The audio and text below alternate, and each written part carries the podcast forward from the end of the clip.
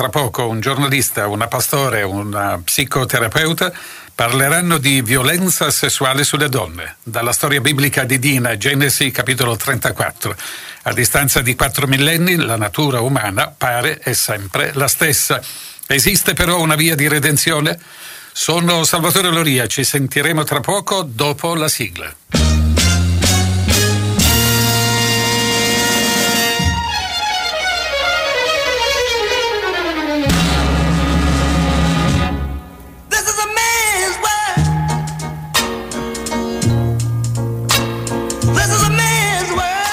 L'altra metà del cielo nella Bibbia, un programma della Radio Voce della Speranza, ideato e condotto da Salvatore Loria, con la partecipazione della pastora avventista Abigaela Trofin e con Barbara Guidotti, psicologa e psicoterapeuta di indirizzo sistemico relazionale.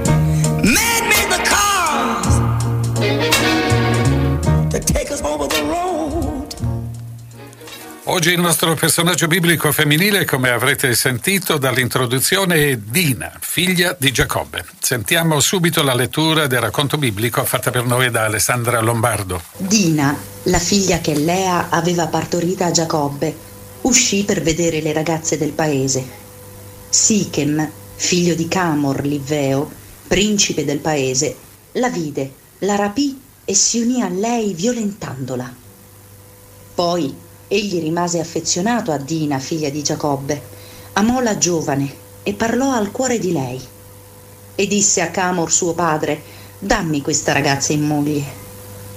Or Giacobbe udì che quegli aveva disonorato sua figlia Dina, e siccome i suoi figli erano ai campi con il suo bestiame, Giacobbe tacque finché non furono tornati. Intanto Camor, padre di Sichem, si recò da Giacobbe per parlargli. I figli di Giacobbe, come ebbero udito il fatto, tornarono dai campi. Questi uomini furono addolorati e fortemente adirati, perché costui aveva commesso un'infamia in Israele, unendosi alla figlia di Giacobbe, cosa che non era da farsi. Camor parlò loro, dicendo mio figlio Sichem si è innamorato di vostra figlia, vi prego, dategliela per moglie e imparentatevi con noi. Dateci le vostre figlie e prendete per voi le figlie nostre. Abiterete con noi e il paese sarà a vostra disposizione. Fissate qui la vostra dimora, trafficate e acquistatevi delle proprietà. Allora Sichem disse al padre e ai fratelli di Dina, possa io trovare grazia agli occhi vostri e vi darò quello che mi direte. Imponetemi pure una gran dote e molti doni, io ve li darò come mi direte, ma datemi la ragazza in moglie. I figli di Giacobbe risposero a Sichem e a suo padre Camor, ma parlarono loro con astuzia, perché quegli aveva disonorato Dina, loro sorella. Dissero loro, questo non possiamo farlo, non possiamo dare nostra sorella a uno che non è circonciso, perché ciò sarebbe per noi un disonore. Acconsentiremo alla vostra richiesta soltanto a questa condizione, se sarete come siamo noi, circoncidendo ogni maschio tra di voi. Allora vi daremo le nostre figlie e noi ci prenderemo le figlie vostre.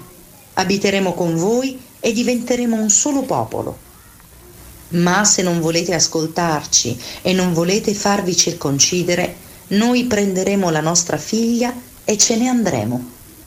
Fin qui la lettura del testo biblico. Linea allo studio. Questo era il capitolo 34 del libro della Genesi, il primo libro della Bibbia, una delle pagine più buie, più desolanti, più avvilenti dell'intera letteratura biblica. Ratto, sequestro di una giovane donna, secondo alcuni commentatori addirittura bambina violenza fisico-sessuale e psicologica, a cui segue uno dei peggiori delitti di onore di cui si abbia conoscenza. Ad Abigail Trofin chiederò tra poco che cosa ci fa questa pagina del, nella letteratura sacra, nella Bibbia, perché è lì. Ma prima ascoltiamo uno spot. Una donna su tre ha subito violenza, almeno una volta nella vita. Una delle cose peggiori è che alla violenza ci si abitua fino a credere che sia la normalità. Ma i bambini e le bambine? Che spesso assistono. Loro no. Loro no. Loro no, che non si abitueranno mai. E non deve essere così. Neanche per noi. La violenza è subdola e silenziosa. E non è facile vederla. Possiamo continuare a non accorgerci di niente. Oppure possiamo vedere oltre le paure. Dobbiamo dare un segnale. Che la violenza la vediamo. Che la sfidiamo. E che la cacciamo via. Diamo tutti un rosso alla violenza. Siamo grati a chi ha confezionato questo spot. Adesso veniamo alla nostra trasmissione. Abigaela, che cosa ci fa questa pagina oscura nella letteratura sacra? Perché è lì? Quando si inizia a leggere Genesi 34 c'è un po' la reazione come quando ascolti il telegiornale e la notizia non ti piace. Vorresti abbassare il volume, non sentire più quella notizia. Quindi in qualche modo la reazione può essere quella di saltare il capitolo 34 di Genesi e andare avanti. Ma nello stesso tempo il Signore ha scelto che quell'episodio di cruda violenza debba passare a noi, a noi che oggi siamo ormai abituati a sentire delle notizie in cui ragazze come Dina soffrono. È bello che Dio ha permesso di avere nella Bibbia un episodio come questo, proprio perché um, davanti al male, davanti alla violenza, noi possiamo vedere che la mano di Dio guida ogni cosa. Dina era la figlia di Lea, in realtà Lea era la donna che non doveva essere la moglie di suo marito, ma è arrivata ad essere moglie proprio per un inganno. E questa figlia sicuramente abbia subito nell'infanzia il non amore del padre nei confronti della mamma. Sicuramente ha, ha visto l'amore che il suo padre aveva nei confronti di Giuseppe, di Beniamino e quindi ha avuto un sottofondo di non amore, di trascuratezza da parte soprattutto del padre. Qualcuno ha detto che di fronte alla storia di Dina dovremmo solo restare in silenzio. E io mi chiedo da giornalista davvero a che cosa e a chi gioverebbe questo silenzio. Forse il silenzio viene soltanto per la sofferenza, ma non è giusto rimanere in silenzio. Infatti dicevo prima che la reazione sarebbe quella di abbassare oppure di saltare il capitolo, no? Uh, in realtà è giusto parlare, è giusto trovare queste donne, queste fanciulle che subiscono la violenza e vedere il prezzo altissimo che si paga per la violenza. È una storia di violenza appunto da, tutta da parte però di uomini, di maschi, tanto per essere precisi, con poca considerazione per le sofferenze psicologiche della povera vittima Dina. Il maschio è la figura dominante, rapisce, violenta, trattiene la giovane contro la sua volontà, decide il suo futuro, contratta i suoi fratelli, o almeno tentano, tradisce e si vendica con violenza inaudita. Non una parola di condanna nel racconto biblico se non la preoccupazione di quello che io chiamo l'ansiogeno Giacobbe che era preoccupato delle ripercussioni che il delitto d'onore avrebbe potuto avere sul loro insediamento in terra di Canaan. Ti chiedo, troppa rassegnazione da parte del redattore biblico? Non la vedo come rassegnazione se non come uh, punto di vista maschilista su un episodio maschilista. Forse anche il fatto che il giornalista in quel tempo era un uomo abbia influenzato molto sul, sul racconto perché lo stesso episodio visto da un uomo e raccontato da un uomo è molto diverso che visto da una donna e raccontato da una donna. Ricordiamoci che quest'uomo che prende la ragazza è un principe che il padre vuole in qualche modo uh, salvaguardare il più possibile la famiglia, in un modo molto egoistico, in un modo molto, molto per sé, per i suoi interessi. Sembra che questa ragazza in realtà non conti più di tanto per il padre, più che la rassegnazione del padre.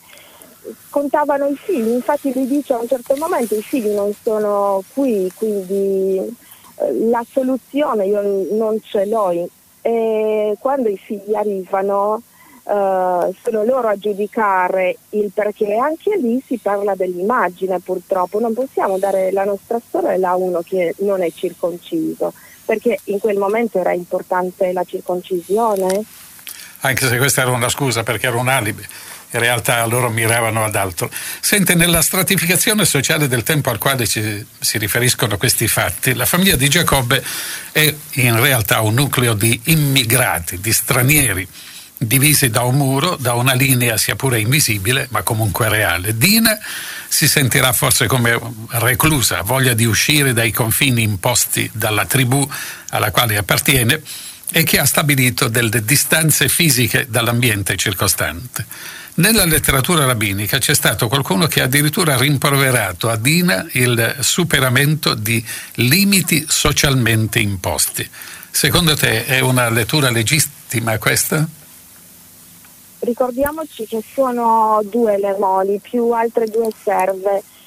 Uh, la famiglia è composta da ben 12 maschi, lei è l'unica femmina si sente l'aggressività in casa, si sente la tensione tra tutte queste donne e il padre, la competizione tra i fratelli, quindi in qualche modo una ragazza in qualsiasi tempo sia vissuta ha questo bisogno di uscire fuori dall'ambiente, di ribellarsi a quello che non gli va bene. Quindi sì, sono d'accordo che può essere una forma di ribelazione a quello che stava vivendo.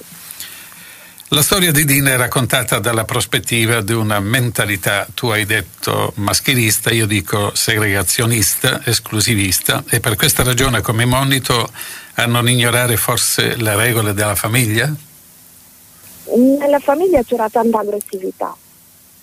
Eh, il padre è aggressivo, i figli sono aggressivi, Uh, quest'uomo che prende lei è aggressivo, quindi qual era in realtà la regola di quella famiglia? Dare un'immagine di una famiglia unita che vuole inserirsi in un contesto straniero per loro, che mm, vogliono stare alle regole di quel paese ma in realtà vogliono che siano rispettate le, le regole della loro famiglia. Quindi ci sono veramente tanti livelli di uh, comunicazione in questa storia e quindi è quasi difficile capire l'animo di questa ragazza. E, sentendoti parlare mi pare che questo sia una, questa pagina della Sacra Scrittura forse non solo per lo stupro ma anche per questi argomenti ai quali stai accennando tu mi sembra una pagina veramente attuale.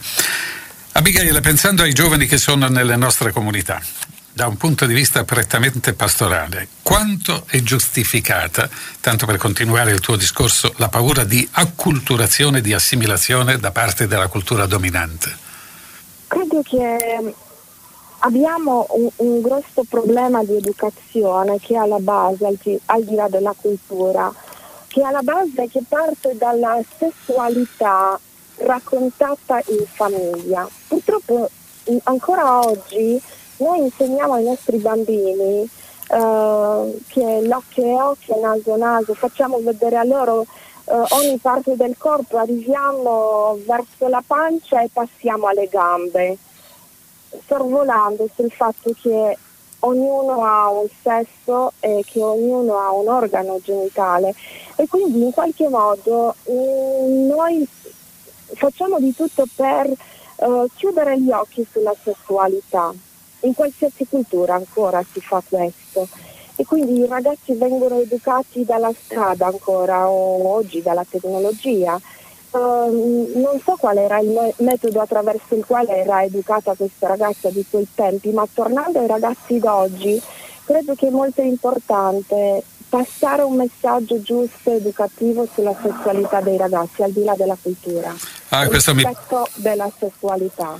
Questo mi porta immediatamente alla prossima domanda. Al di là delle rituali ricorrenze come ieri la giornata internazionale contro la violenza sulle donne, ti chiedo, ma eh, se ci guardiamo allo specchio, la Chiesa sta facendo abbastanza per inculcare il rispetto per la donna?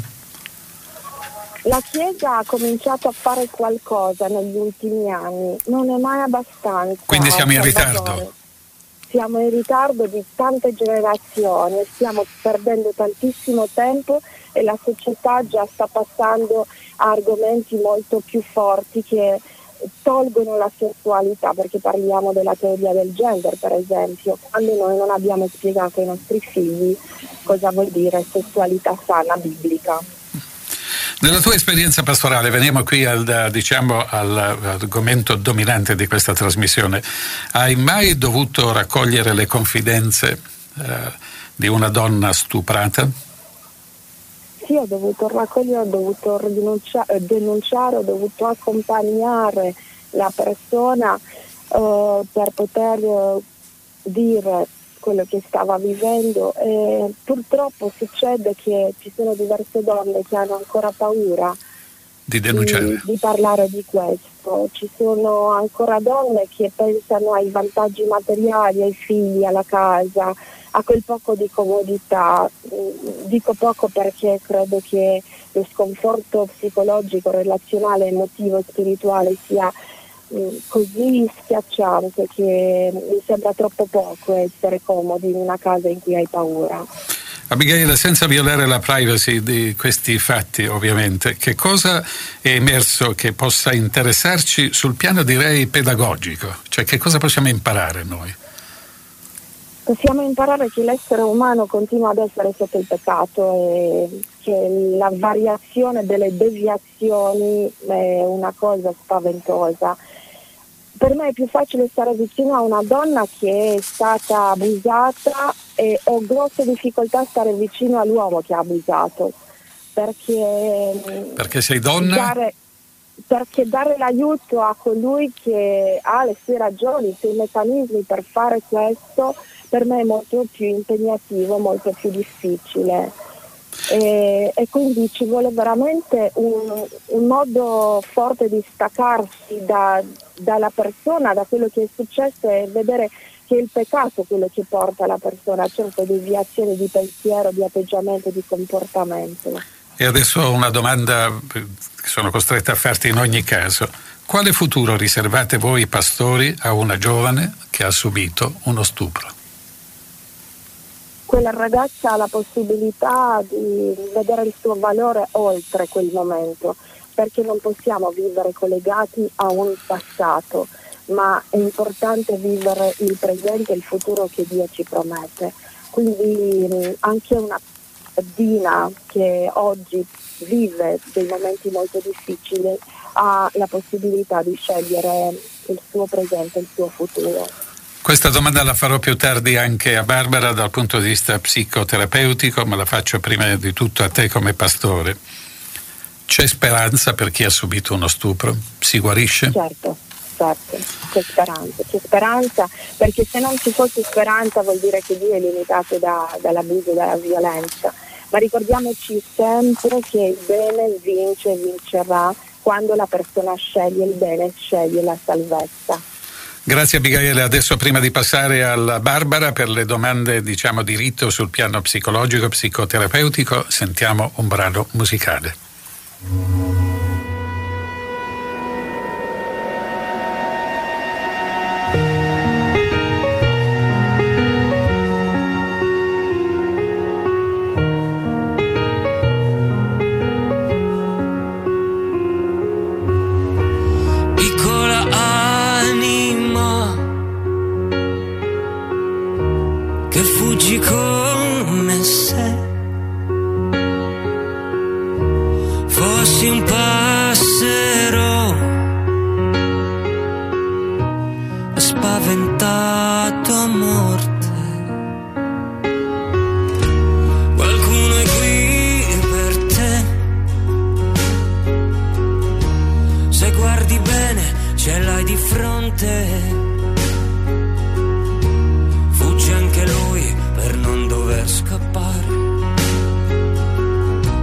Con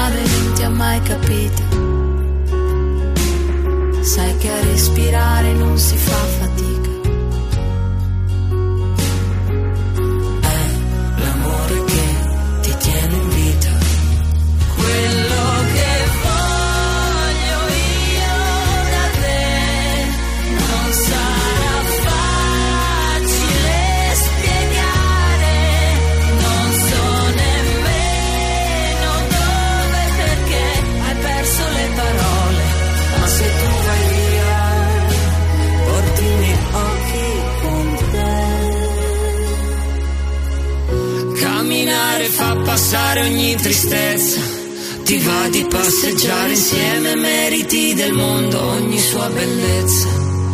Dicono che non c'è niente di più fragile di una promessa.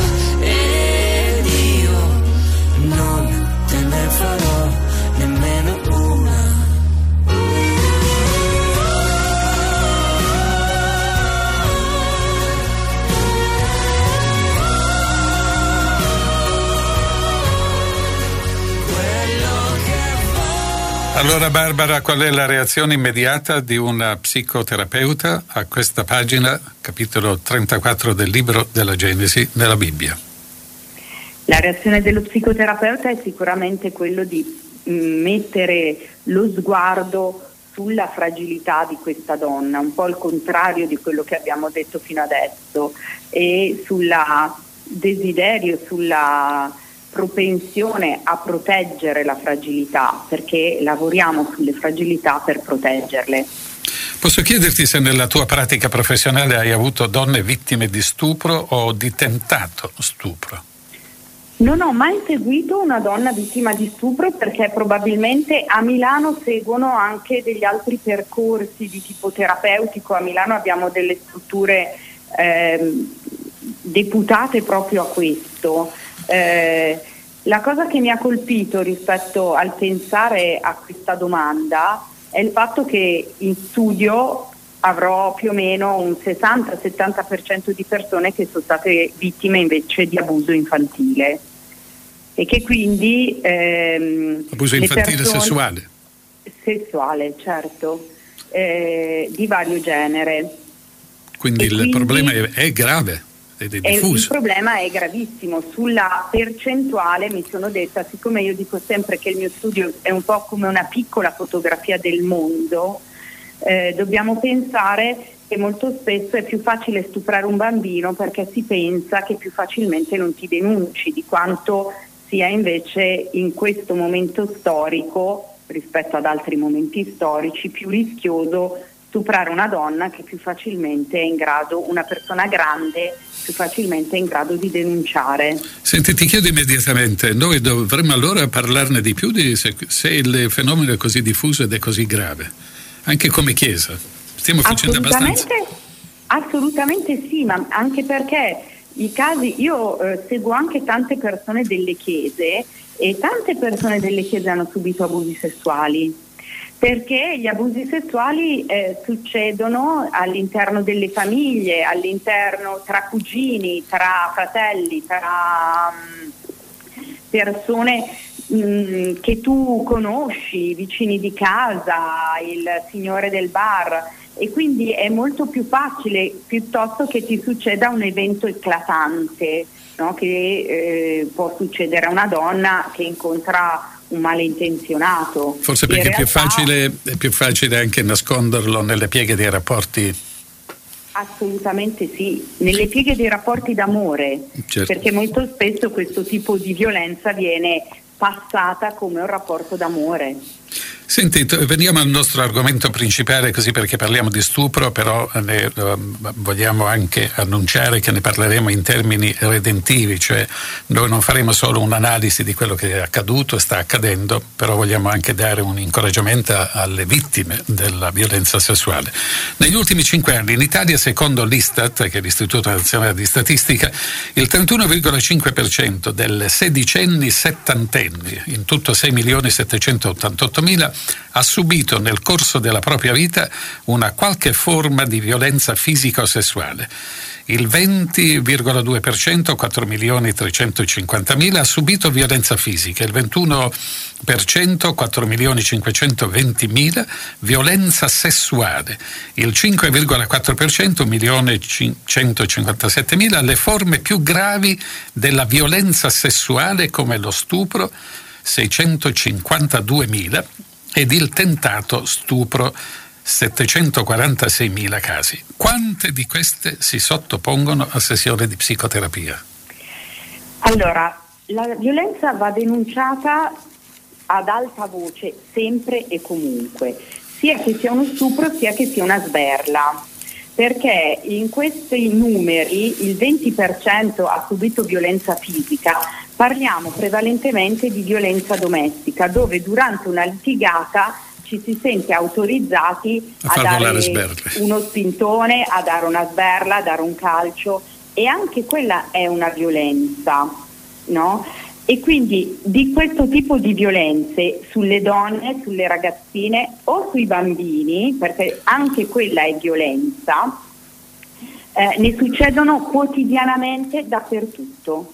Allora non va accettata, non va accettata neanche quella, non va accettata neanche la violenza sui bambini, perché passata come metodo educativo. Immaginiamo un, caso... un bambino no, che è stato picchiato tanto picchierà la sua compagna. Eh, io ricordo durante i miei studi universitari costretto a fare l'imbianchino, eh, ebbi la fortuna di imbiancare, di dipingere la casa di un noto psichiatra di origine ebraiche dell'Università di Harvard e la moglie mi diceva, si parlava dell'educazione dei figli, che secondo lui eh, bisogna stare molto attenti al modo come si parla anche con i figli, perché comunque la violenza genera soltanto violenza. E sono d'accordissimo. Senti, immaginiamo un caso di psicoterapia, una sessione di psicoterapia con te. Eh, nella mia professione si dice che noi giornalisti ci giochiamo il successo di un'intervista nell'incipit all'inizio. Per voi psicoterapeuti, quali sono i momenti più difficili in una sessione di terapia, ad esempio, per chi ha subito violenza? Allora, sicuramente la prima seduta è sempre una seduta complessa e difficile perché non ci conosciamo perché non abbiamo un rapporto e perché dobbiamo mettere i semi per costruire un rapporto. Eh, la prima seduta è un fiume in piena, sempre. Eh, per una persona che ha subito violenza ancora di più. È un e fiume in piena stu- perché chi delle, per- chi delle, due dà la stura a questo fiume in piena?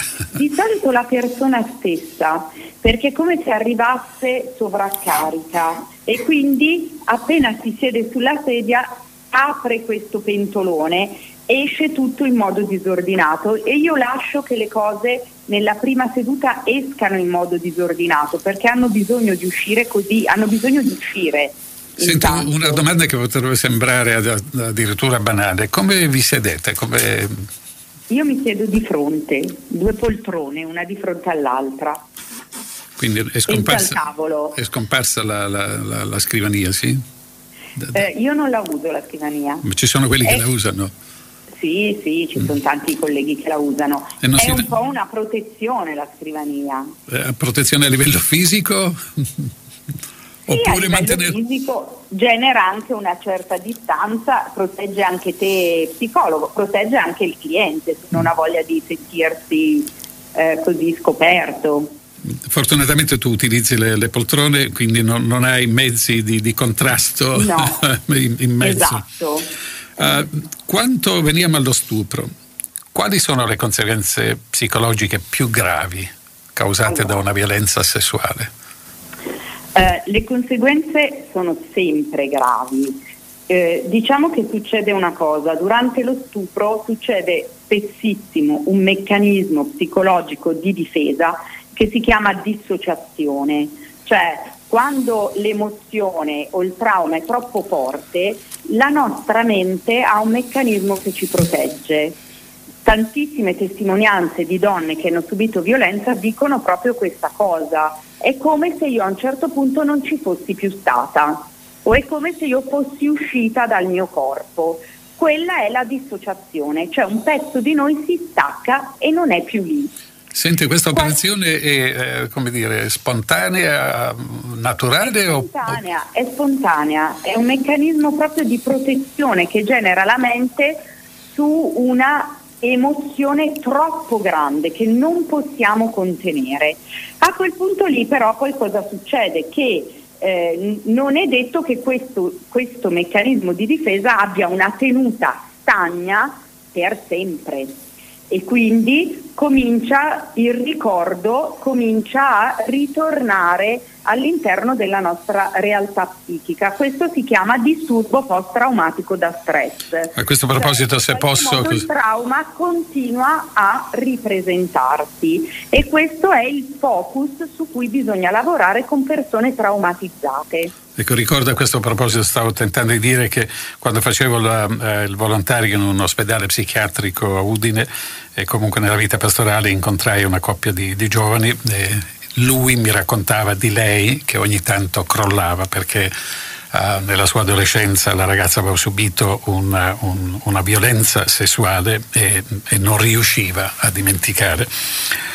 Veniamo a noi all'interno di una sessione di terapia. Quando una donna vi parla di violenza sessuale subita, voi in quale misura badate alle parole e al linguaggio del corpo? Dobbiamo tenere conto di tutte e due, anche perché ne teniamo conto sempre, perché il corpo parla tanto quanto le parole. In questo caso ancora di più perché questo è anche un trauma del corpo, è un trauma dell'anima, è un trauma della mente, ma è anche un trauma del corpo e siccome il corpo ha una sua memoria, come la mente ha una sua memoria, è ovvio che le tracce di questa memoria sono anche sul corpo e si vedono. In terapia, uh, dove fissa lo sguardo una donna umiliata da una violenza sessuale?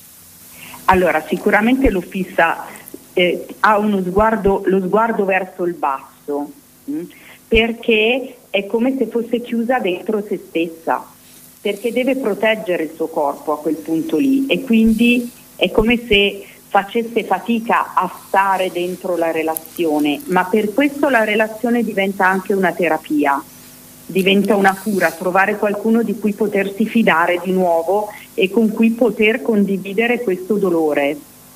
In terapia quale ruolo si assegna al matrimonio riparatore in caso di stupro, di violenza, che poi è anche quello che hanno tentato di fare nel racconto biblico, no? Allora, nel mondo di oggi, questo voglio che dirlo ad alta voce, lo stupro è un reato e la riparazione è la giustizia, la riparazione è la pena che verrà assegnata a chi lo ha fatto, non esiste altra riparazione. Nelle storie di violenza sessuale a carico delle donne, io lo devo dire perché eh, ho l'obbligo dal punto di vista giornalistico, non che io ci creda, qualcuno punta il dito anche sulle vittime.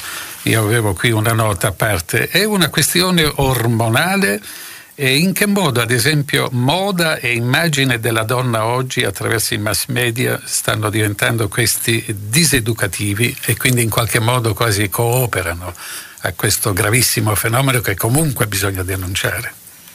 Allora, io penso che assolutamente ci sia un iperstimolo sessuale in questo periodo della vita in generale, però non possiamo dare la responsabilità del, dei reati alle donne.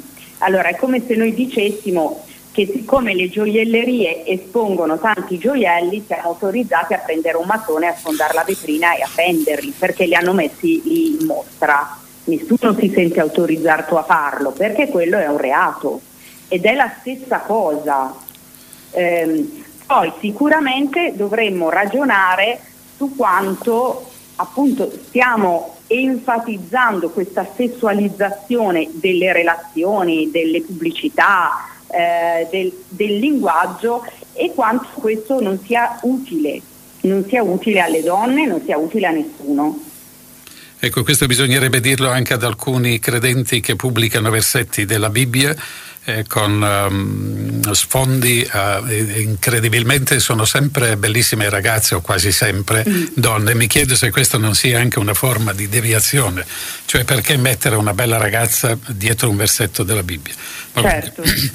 Senti, nella nostra storia Dina oltrepassa, come abbiamo uh, discusso uh, io ed Abigail, i limiti socialmente imposti dalla cultura scusami, dominante di allora che distingueva, e poi fra l'altro non è cambiato nulla come ben sappiamo, specialmente in questo momento nel nostro paese, che distingueva tra residenti e stranieri. Dalla parte della tribù di Giacobbe la preoccupazione maggiore è il pericolo della contaminazione culturale e quindi dell'assimilazione. Eppure, per tornare al grave fenomeno della violenza sessuale, secondo l'Istat negli ultimi cinque anni gli stupri sono stati commessi nel 62,7% dei casi da partner, nel 3,6% dei casi da parenti e nel 9,4% dei casi da amici. Quindi? E quindi dobbiamo dirci che la famiglia del mulino bianco non esiste. Purtroppo è sempre più facile segnalare il mostro fuori, no? pensare che sia lo straniero, pensare che tu esci e ti succede qualcosa fuori. In realtà tutti gli studi ci dicono proprio questo, che la maggior parte dei reati di violenza avvengono all'interno della famiglia, così come i femminicidi, così come gli abusi sessuali. Purtroppo avvengono tutti, quasi tutti, abbiamo un 70-80%, che avvengono all'interno della famiglia. E quindi bisogna forse fare, come diceva Abigaela, un po' una prevenzione già da quando noi abbiamo i figli piccoli, da quando noi eh, insegniamo ai nostri figli il rispetto per l'altro, il, l'idea che l'altro non è un oggetto, ma che l'altro è un altro essere umano e che quindi va trattato sempre con rispetto, sia che sia un uomo, sia che sia una donna, sia che sia un bambino. Senti, ehm, ho chiesto questa domanda all'inizio alla stessa che farò a te, ad Abigaela, si può guarire dallo stupro? Naturalmente a me interessa dal punto di vista psicoterapeutico. Si può allora, guarire da uno stupro? Da un punto di vista psicoterapeutico do qualche indicazione più specifica. Esistono oggi dei trattamenti efficacissimi contro i traumi, sono stati messi a punto da una ventina di anni. Eh, questa, la dottoressa Shapiro negli Stati Uniti ha messo a punto questa tecnica terapeutica che si chiama EMDR, potete cercarla su internet. Che sta per? Per Eyes Movement Desensibilization and Reprocessing, cioè ehm, desensibilizzazione del trauma e riprocessamento del ricordo attraverso i movimenti oculari. È una tecnica psicofisica che ha un'efficacia assoluta. Questa dottoressa ha cominciato a lavorare sui post-traumatici della guerra in Vietnam e subito dopo sui bambini che hanno subito abuso. Dà degli effetti ehm, efficacissimi in tempi anche abbastanza brevi, aiuta a superare il trauma. Se lo avete subito cercate su internet l'associazione MDR italiana, ci sono i terapeuti di tutta Italia, in tutte le regioni. Questo può essere un validissimo aiuto perché in qualche modo il trauma può essere superato, rimane il ricordo, ma si riesce a togliere l'emozione traumatica, la vergogna, la colpa, eh, la sensazione di essere sporche, la sensazione di essere fragili, tutte, su tutte quelle emozioni si lavora molto bene in psicoterapia e quindi si può, come diceva Abigail, riprendere la vita in mano e andare avanti, avendo soltanto un ricordo di un evento che ci è successo. Grazie Barbara, io a questo punto ti chiederei di pregare perché con ogni probabilità tra le nostre radioascoltatrici c'è qualcuna che ha subito qualche forma di violenza sessuale. Signore, ti ringraziamo perché sei un Dio d'amore, sei un Dio che accoglie, sei un Dio che dà a tutti non una seconda possibilità ma centinaia di possibilità. Ti prego per le donne che hanno subito violenza, ti prego di eh, rincuorare le loro anime, ti prego di sostenerle nel percorso che dovranno affrontare, ti prego di mettere vicino a loro persone che le possano aiutare in modo professionale, in modo adeguato. Nel nome di Gesù. Amen. Amen. Grazie Barbara. Arrivederci. Arrivederci.